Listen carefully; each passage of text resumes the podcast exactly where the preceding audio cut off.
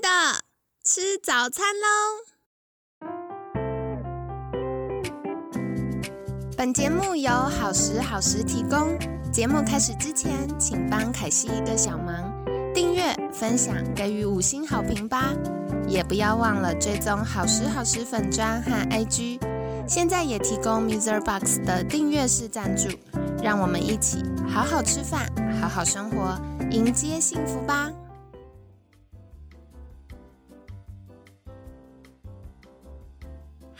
欢迎来到凯西陪你吃早餐，我是你的健康管理师凯西。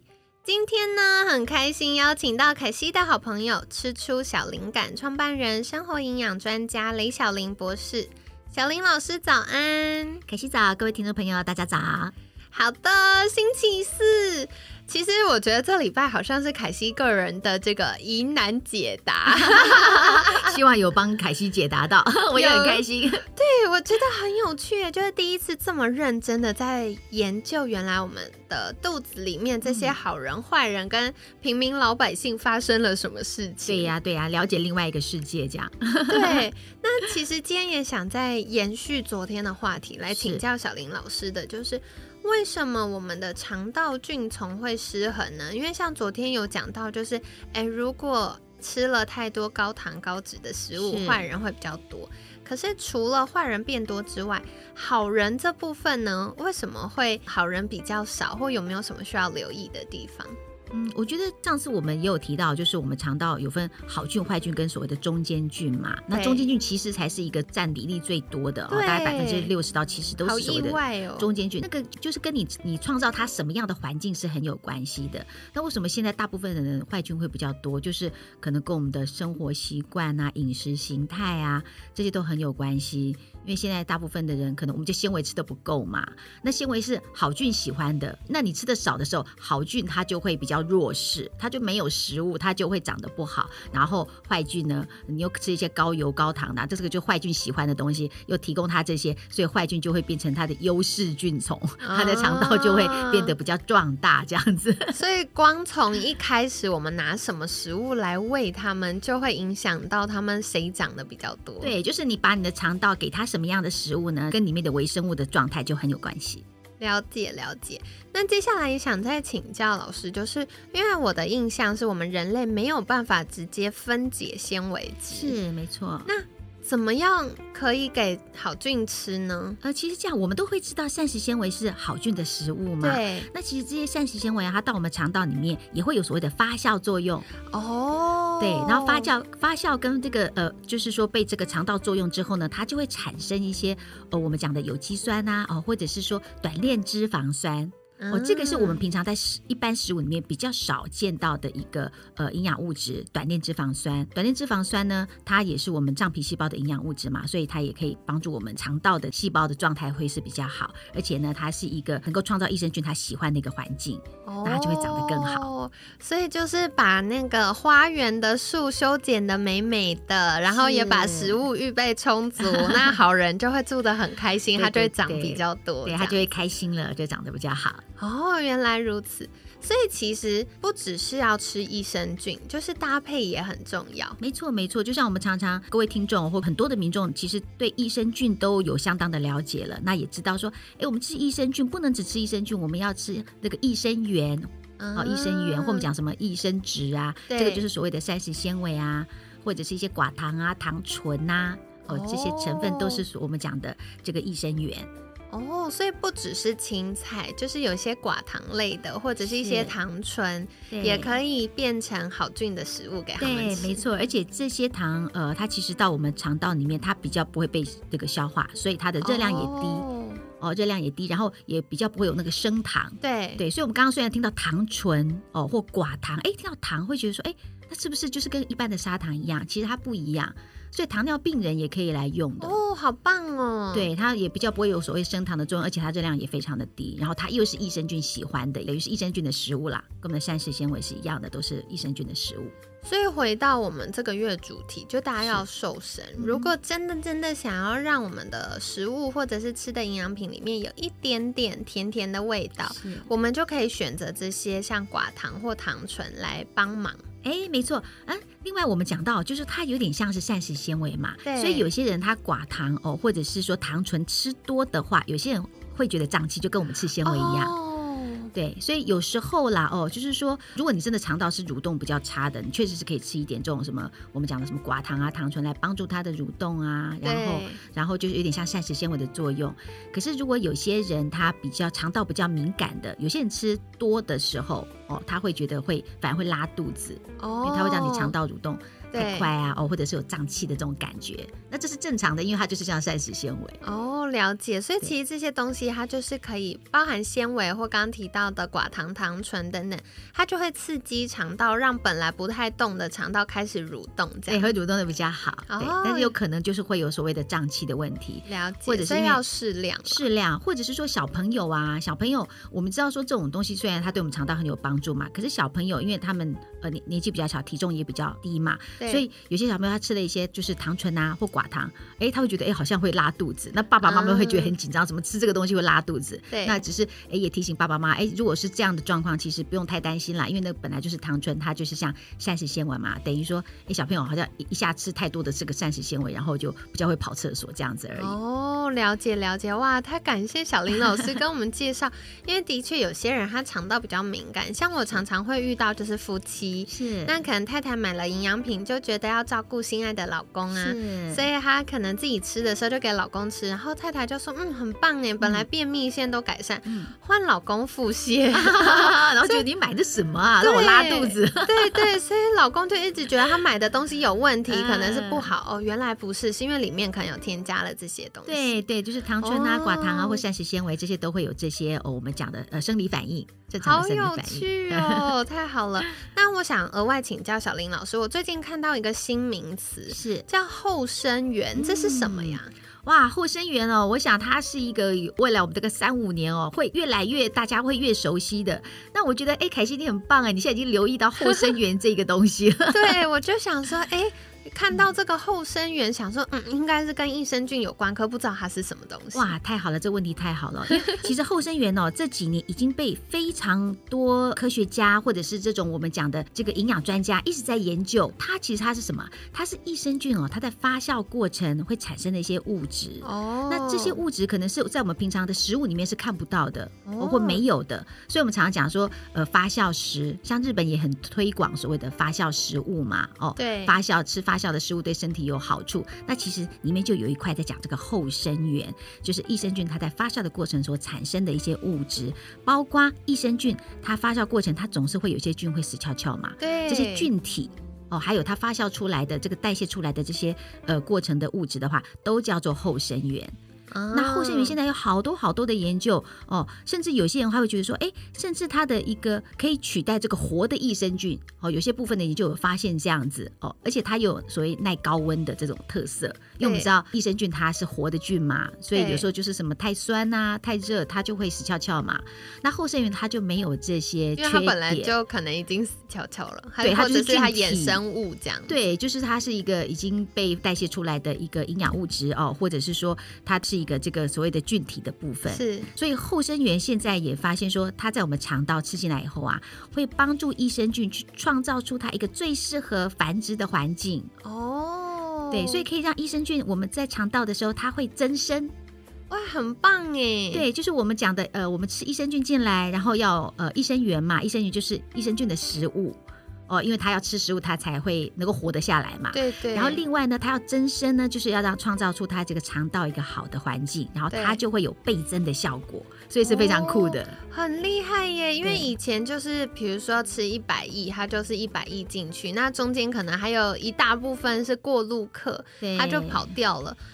那可是现在就是，哎，我们让他住的舒服，尽量让过路客不要再流浪了，可以在我们国家住下来。对，所以你看，如果说我们吃益生菌的时候啊，我们吃益生菌，然后又有益生元，又有后生元，那这样是一个最完整的我们肠道的这个益生菌的一个防护的一个最好的一个组合。哦，好有趣哦。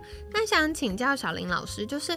嗯，后生元的话，它是在哪些食物里面可以获得，或者是呃，一般如果我们在挑选产品，大概哪些名字是哦，我们就知道它是后生元呢？呃，现在其实也陆续有很多的益生菌的产品，它会添加所谓的后生元。那有时候你可以从呃，比方说产品的一些介绍，你可以看到这样的一个名词。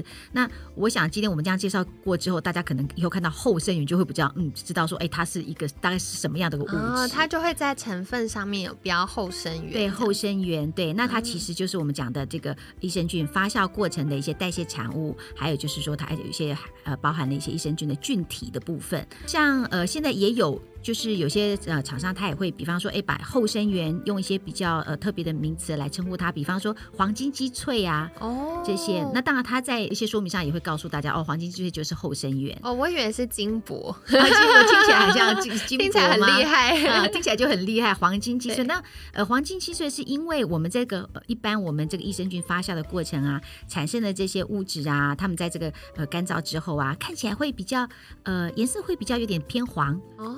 对，所以我们就叫黄金。然后，因为它可以激发我们的益生菌嘛，所以我们就是叫做鸡脆，激发然后的一个精粹的一个东西。好酷哦，好哦。所以感谢小林老师跟大家介绍，这是一个大家新兴的、越来越注意的，算营养嘛，就是营养成分，可以算是营养成分。了解。就除了益生菌跟益生元之外，慢慢的大家也会来留意后生元，就是哎这个好菌它在繁衍过程中的一些衍生物。那其实。也可以让好菌活得更健康，对，而且能够在我们的肠道持续的繁殖，这是一件很酷的事。哇，好棒！那接下来也想要再请教小林老师的是，好人越多越好吗？因为我觉得市面上很多产品，它就会说，呃，我们的产品有多少。好菌，然后有多少益生菌？然后可能十亿、一百亿、一千亿，是是，到底要多少亿才够啊？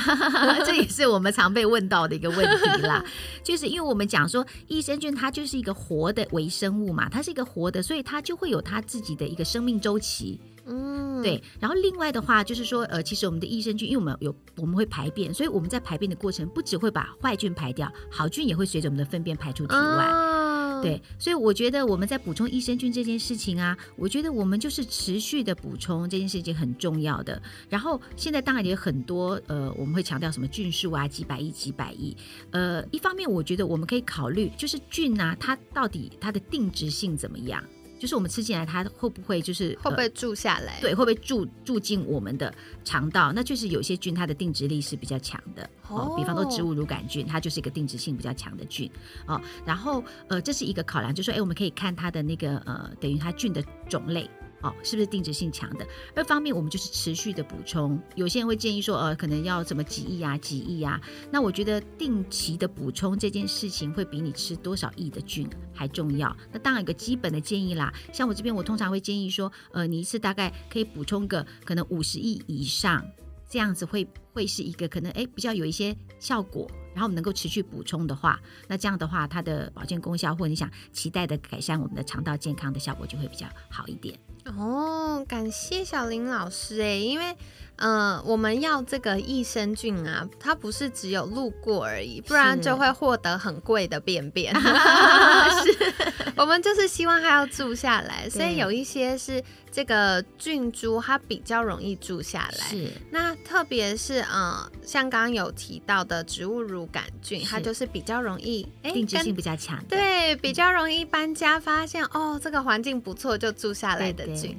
那另外是嗯，刚刚小林老师提到五十亿，不过我想到一个是我们出厂的时候五十亿的菌可能在哎这个。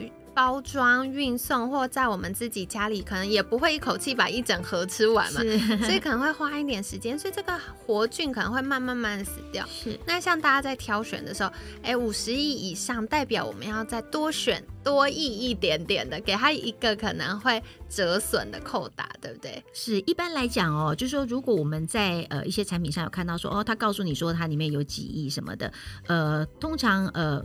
大部分就是它指的，就是说，哎，你适适当的一个保存，它都能够维持住这样的一个一个菌数。那当然，这个我们讲的保存条件也有关系啦。